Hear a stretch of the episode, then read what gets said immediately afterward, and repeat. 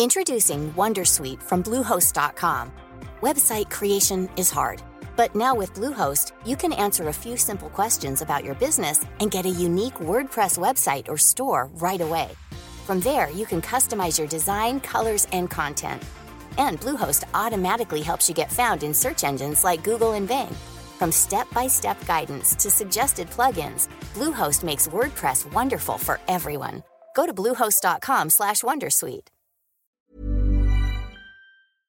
This is a story which, like all the best ones, has goodies and baddies, plenty of mystery, and a happy ending. It starts with Ray, a bus driver who used to drive the number 7 double decker, but who fell ill and then got worse, went to hospital and got C. diff, a killer bug, but a killer bug that didn't kill Ray. Ray was saved by some good shit. Not in the metaphorical sense, not good shit in the way that let's say Cheech and Chong, or come to think of it, Elon Musk might think of it. Not that kind of good shit, but actual good shit.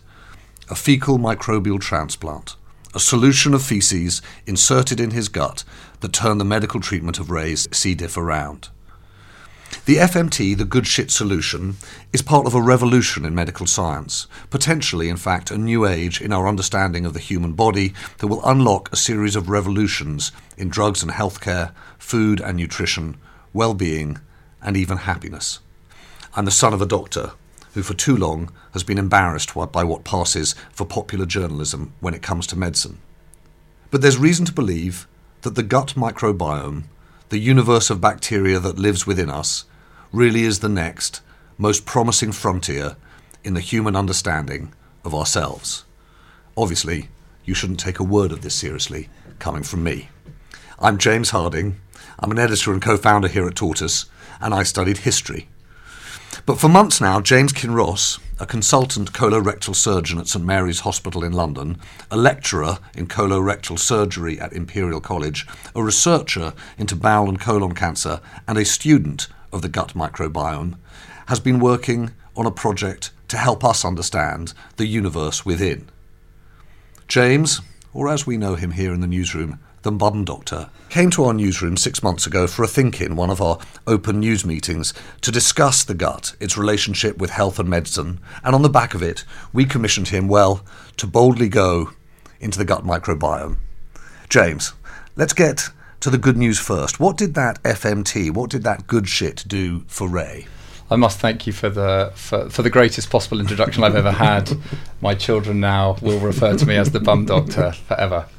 So what what Ray had was a um, an oral fecal microbial transplant, which in English means we put a plastic tube into his nose and we fed that tube down into the gastric stomach, and then we gave him some uh, feces that we'd taken from a different human being, and we had treated and screened to rule out all of the nasty bad bugs that we think might cause infection, uh, and we infused that into his gut.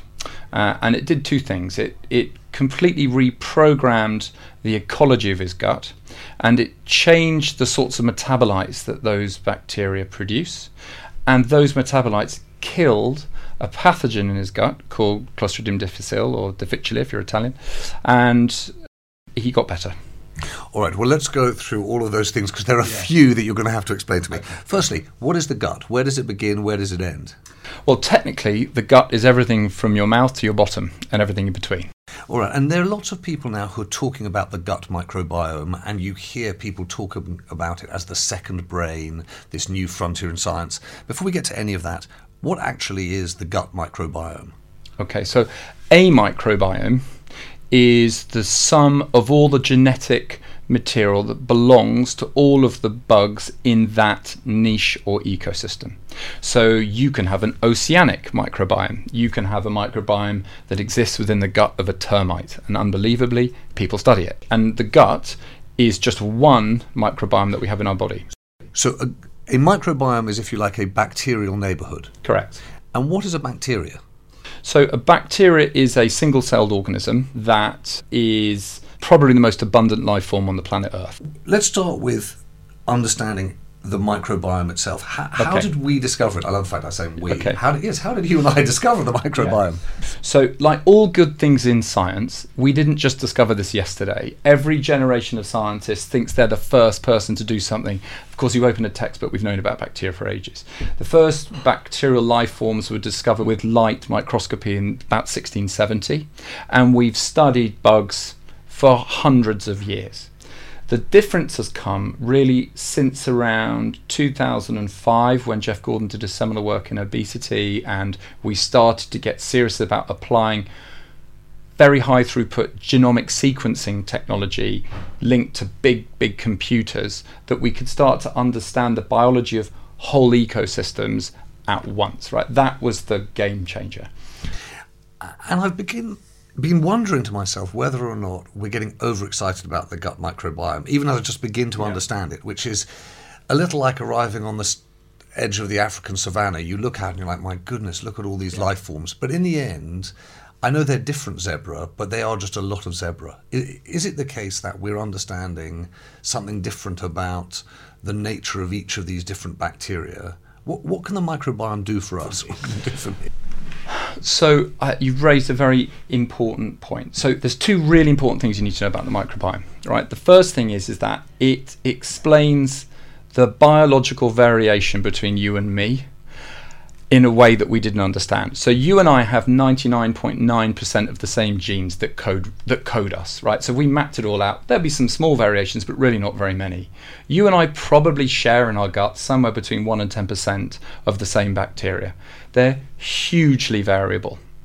And some of these bugs have really overwhelming and important things that influence our health, and some of them don't. They're kind of passengers. They they hang out, and they are your zebras of the same same species but with different stripes.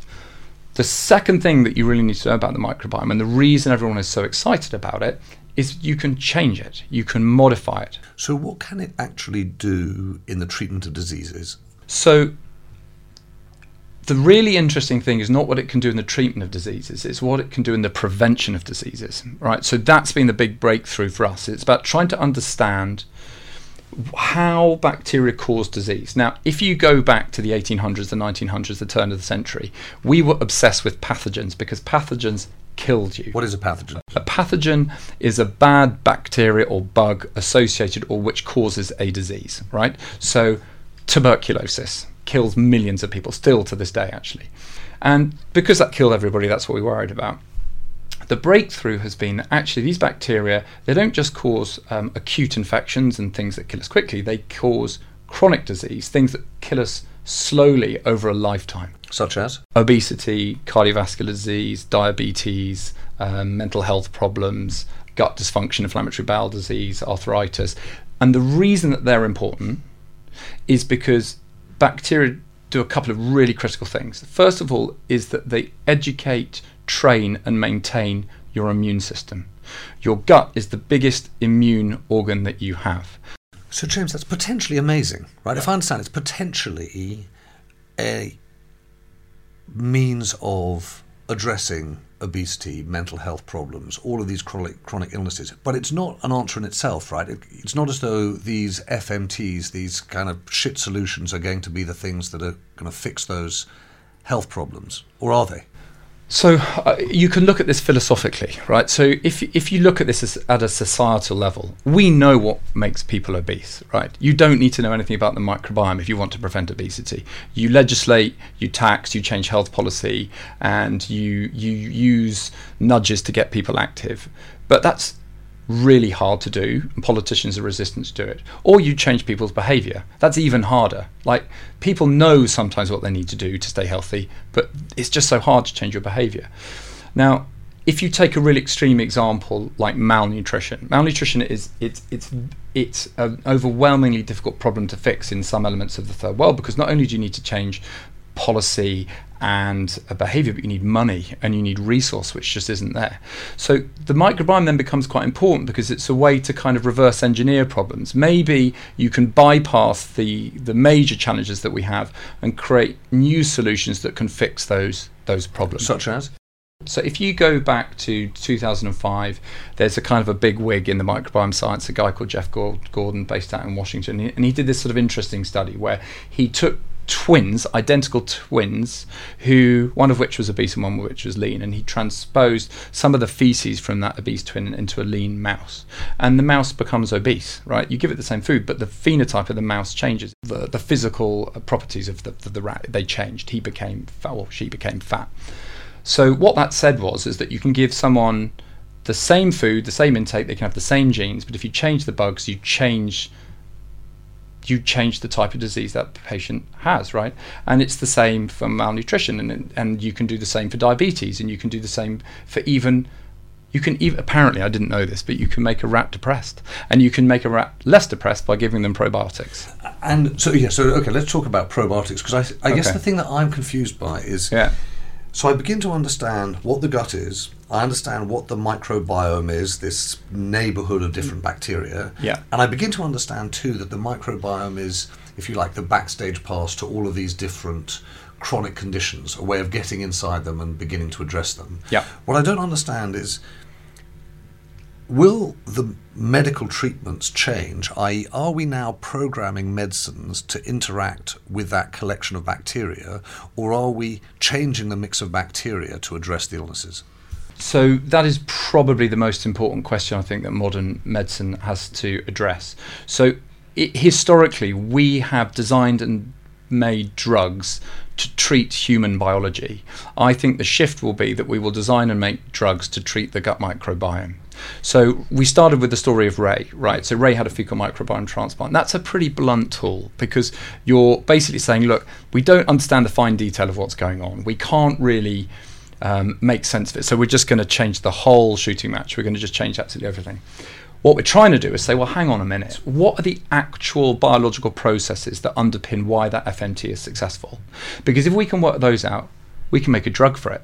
So if you go back to the obesity experiment with Jeff Gordon, the significance of that was is that the shift there is chemistry. It's a biochemical reaction. If you know that, you make a drug. If you make a drug, you're in the money because actually suddenly I don't need to change people's diet. I don't need to give them medicines that are going to treat the consequences of being obese. We're going to treat the, the, the core cause of what's going on here. What you're describing is a change, if I understand it right, yeah. James, it is a change in the way in which we design medicines yeah. instead of designed to treat our biology, Correct. to treat the microbiome. The implication of that is that the medicines we've currently got that treat our biology yeah. are not as effective as they could be. Well, uh, so so what you're what you're suggesting is that they're not very precise would be another way of saying it, and that's that's exactly right. There's been a whole series of very very interesting experiments, but one of them was on a new class of drugs called checkpoint inhibitors.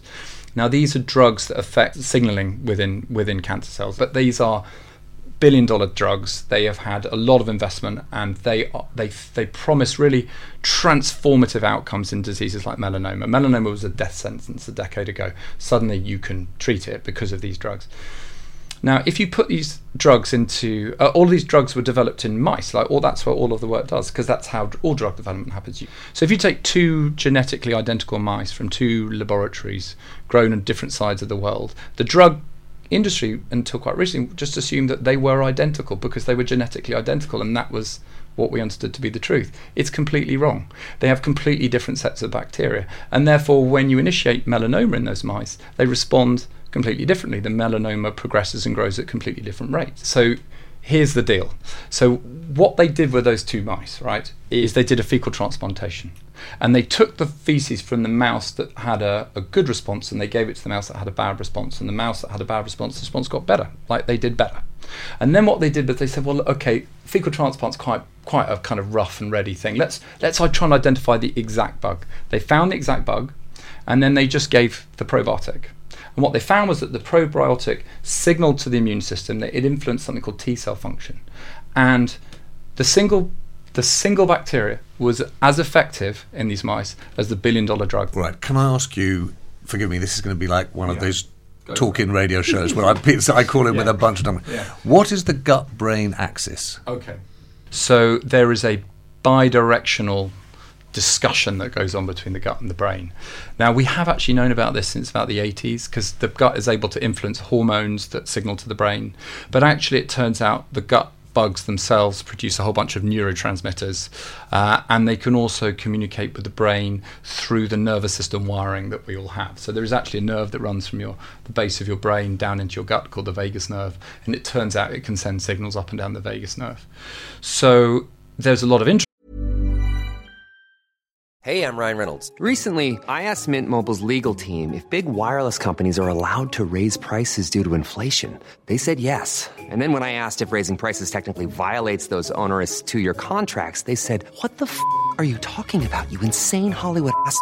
So to recap, we're cutting the price of Mint Unlimited from $30 a month to just $15 a month. Give it a try at mintmobile.com slash switch. $45 upfront for three months plus taxes and fees. Promo rate for new customers for limited time. Unlimited more than 40 gigabytes per month. Slows. Full terms at mintmobile.com. Introducing Wondersuite from Bluehost.com. Website creation is hard, but now with Bluehost, you can answer a few simple questions about your business and get a unique WordPress website or store right away. From there, you can customize your design, colors, and content. And Bluehost automatically helps you get found in search engines like Google and Bing. From step-by-step guidance to suggested plugins, Bluehost makes WordPress wonderful for everyone. Go to bluehost.com/wondersuite. What comes to mind when you think of Amber Heard? A liar? A survivor? A narcissist? The trial of Depp v. Heard was a global phenomenon, but I want to know was it a fair fight? I'm Alexi Mostrous, the host of Sweet Bobby and Hoaxed. In my new podcast, I'm investigating whether Amber Heard was the victim of an organised trolling campaign. Just search for Who Trolled Amber wherever you get your podcasts. Interested in this because that might be really important for things like neurodegenerative diseases or disease that affect us in later life, or maybe even Neurodegenerative things like dementia. Well, things like diseases that, that literally destroy and break down the nervous system. Dementia is slightly different. Dementia is slightly different because dementia is a, is, is a disease of of aging, right? It's kind of a disease that we have typically in in later life, and one of the theories through which dementia occurs is that you, we deposit proteins in the brain that really shouldn't be there. It turns out the bugs make amyloid, right? They make these proteins. Now, it's a massive leap to say that the microbiome causes dementia or causes Parkinson's disease or causes you know neurocognitive decline.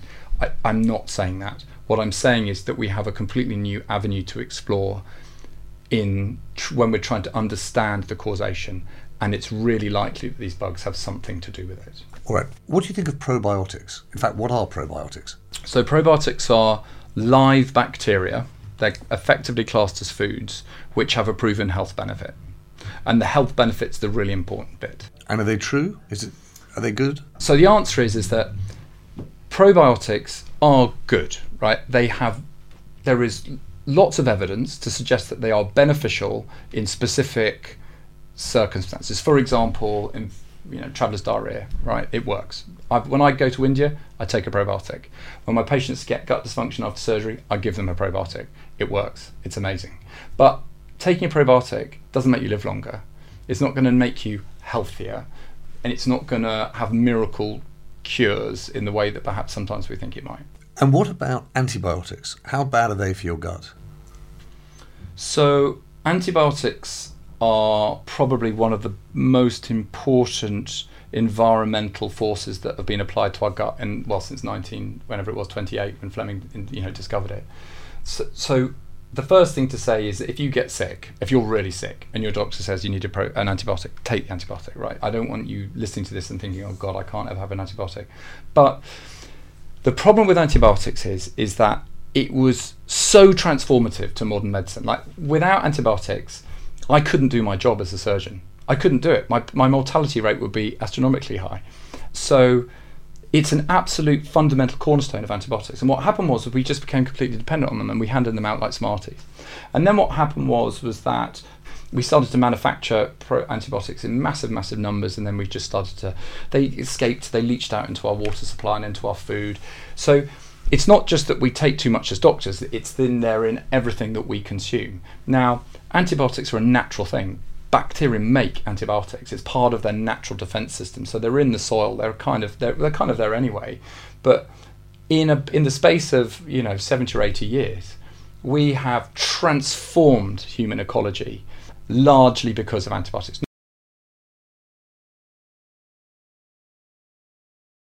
Infection, you take an antibiotic, it has a significant impact on your gut microbiome. And you say we've transformed human ecology in the last 70, 80 years, in the last mm. century.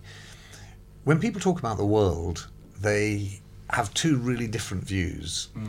There are a group of people, if you like, the sort of Greta Thunberg yeah. activists who say, actually, we've destroyed the planet we live on. Mm. And then there are the likes of Steven Pinker who are arguing that actually this has been an extraordinary century of progress. We're living through a modern enlightenment.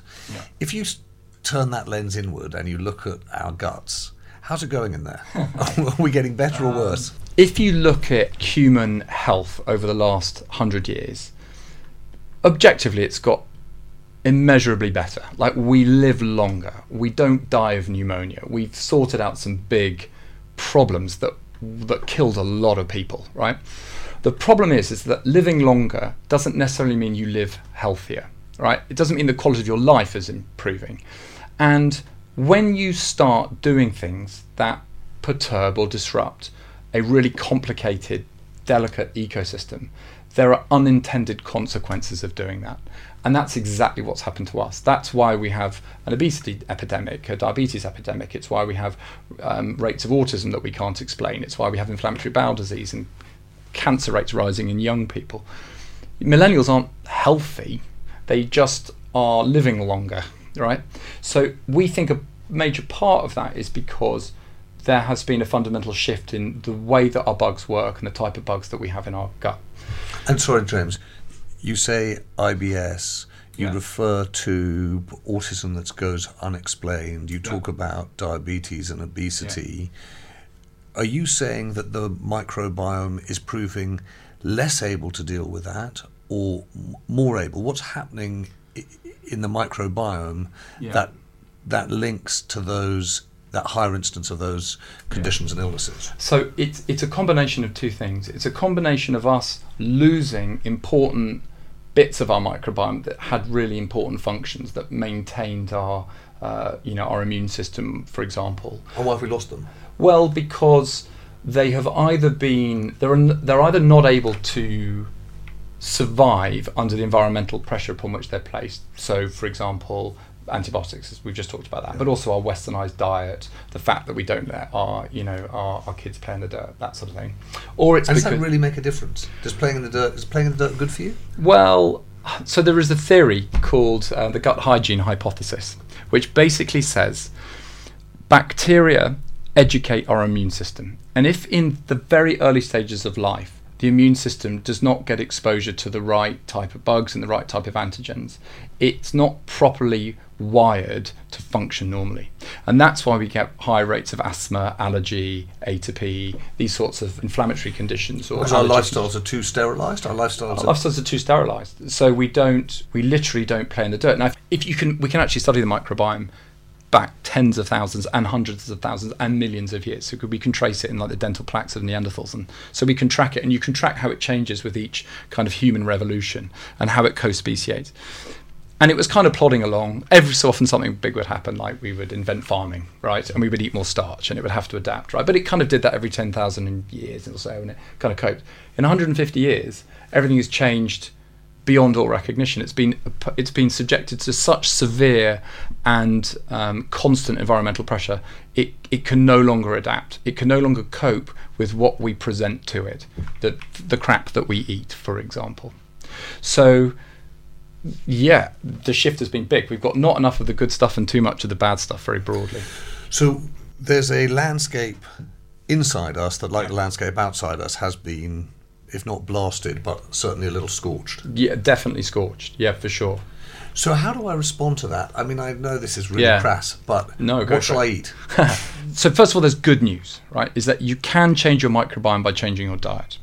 The challenge is, is that because there's so much variation, what you should eat is probably different to what I should eat if we were trying to reach the same goal, right? We're both very lean, muscly, handsome men, right? So we wouldn't need to do that. But let's say we wanted to, you know, to reduce our cholesterol, for example, we might need to have subtly different foods to do that because the, the way that we metabolize food is going to be so different. That's called personalized nutrition, right?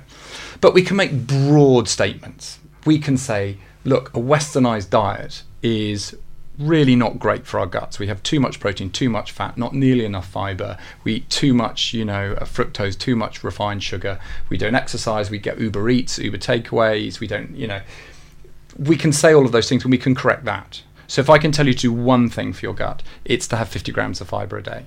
What is fibre?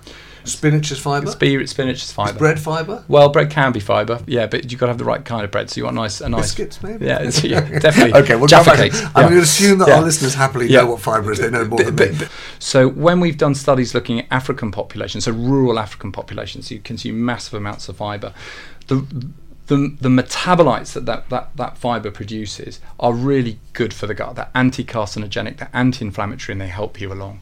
Um, and when you change them onto an Americanized diet, those just go away and they go away within two weeks and they're replaced with abundances of kind of less good metabolites like bile acids which we know are carcinogenic and we know which cause inflammation so this is like a massive oversimplification but generally if, if you can take one thing away from this podcast it's just put more fiber in your diet. It's incredibly good for everything. Diabetes risk cardiovascular disease risk cancer risk it just it's really good. And we've known it for years and we just completely ignored it. And describe then 25 years from now, if that's a reasonable time frame, a generation if you like, yeah. what will our then, I suppose, much greater and better understanding of the gut microbiome have done to medicine? So, I think there's two answers to that question. The first is a really is a doctor's answer because doctors I treat disease. Like I'm a cancer surgeon. Most of the disease I treat is preventable. That's a really depressing thing. Most of colorectal cancer is, is preventable. So as a society, are we going to move to a prevention? Based society, which is what the health service is trying to do now, actually, and really invest in trying to stop these chronic disease ever happening in the first place? Or are we going to just focus on constantly trying to treat this impossible, ever growing mountain of disease that we can't manage? And of course, it has to be the former. And that's where the microbiome is so important. And so, if you ask me one thing, what do I think is going to be the most important thing? It's going to be understanding the maternal microbiome and how the microbiome assembles and is structured in early life. Because it's my belief that that is the most critical time to intervene. If we can set that metabolic tone in the very first hundred days of life, probably the implications for the rest of that individual's life are going to be really, really significant. Length of life and quality of life? length and quality. Because i think what happens is is that for example if your microbiome is severely perturbed so disrupted and abnormal in the first couple of years of life i think what happens is you just get set on a metabolic clock Uh, well, let's go back to the happy ending that I promised to Ray Right. and his FMT. yeah What's the lesson of Ray? Is it the case that sooner or later I'm just going to have to eat some shit? No, that's not the lesson. The le- the the lesson here is is that I think it's a positive lesson. I think it is an optimistic lesson. I think the lesson is is that we've discovered an entirely new way to diagnose and treat disease and we've got a completely new resource for drug discovery that didn't exist, you know, 15 20 years ago. Ray's treatment gives us hope because he would have died. He would absolutely have died. And and uh he, it's amazing that he's here, but also we are going to get better and better and better at refining how we give FMT, and we're going to ultimately move away from FMT into giving single strains or single bugs, or we're going to engineer those bacteria, and you're not going to get C. diff, James. You're going to be all right. I promise you, I won't give you an FMT. But you, but you, the, the lesson is not that you're going to eat good shit, but you are going to eat the goodness that resides in your shit. Exactly right. So we need. So I think you know I've talked about this a little bit, but when you think about vaccinating your kids, we talk about herd immunity, right? So for an intervention to work with vaccination, everyone's got to take it because if one person gets the disease, well, you know the, the vaccine doesn't work and everyone dies, right? That's why vaccinating your kids is important. We need to think more like that for the treatment of our microbiome. We need to think about it really at a sort of societal level because you can eat good you can eat good stuff right but if there's still antibiotics floating around everywhere that you that you live and work, and then it's still going to perturb your gut microbiome. So that's why you can live in London, you can go to the gym every day, you can eat good food, but you can still suffer from chronic disease. It's not fair. James, I wanted to say thank you to you. I say genuinely thank you because um, if you're listening to this, you're probably either trialing out Tortoise or you're one of our Tortoise members. And when we started out, we said we were going to try and do news differently. We are going to try and understand these things that are that are changing the world, the way we live, not just breaking news. And a story like the gut microbiome is almost impossible to do if you're a standard journalist. You can't just call up and uh, and uh, and report that one out. And so one of the things we discovered was if you were going to try and do a story like this, you were going to have to ask people with a depth of expertise. Mm. And I felt all the way through because if you're listening, uh, James and I and uh, fellow editors have been working on a really in-depth look at the gut microbiome, which we're going to be publishing on the Tortoise website and in the Tortoise app. But we've been working on this for some months, and you've been unbelievably patient with a series of questions, even more idiotic than the ones no, that I asked no. you. Um, yeah. So thank you for this. Thank you for talking to us. But thank you also for providing us, if you like, a journey into the universe that lives inside us. Um, it's one of those stories that really does make you optimistic and excited about what might happen next and better understand not just the world, but our very insides. James Kinross, thank you very much. Thank you. What comes to mind when you think of Amber Heard? A liar? A survivor? A narcissist? The trial of Depp v. Heard was a global phenomenon, but I want to know was it a fair fight? I'm Alexi Mostrous, the host of Sweet Bobby and Hoaxed. In my new podcast, I'm investigating whether Amber Heard was the victim of an organised trolling campaign. Just search for Who Trolled Amber wherever you get your podcasts.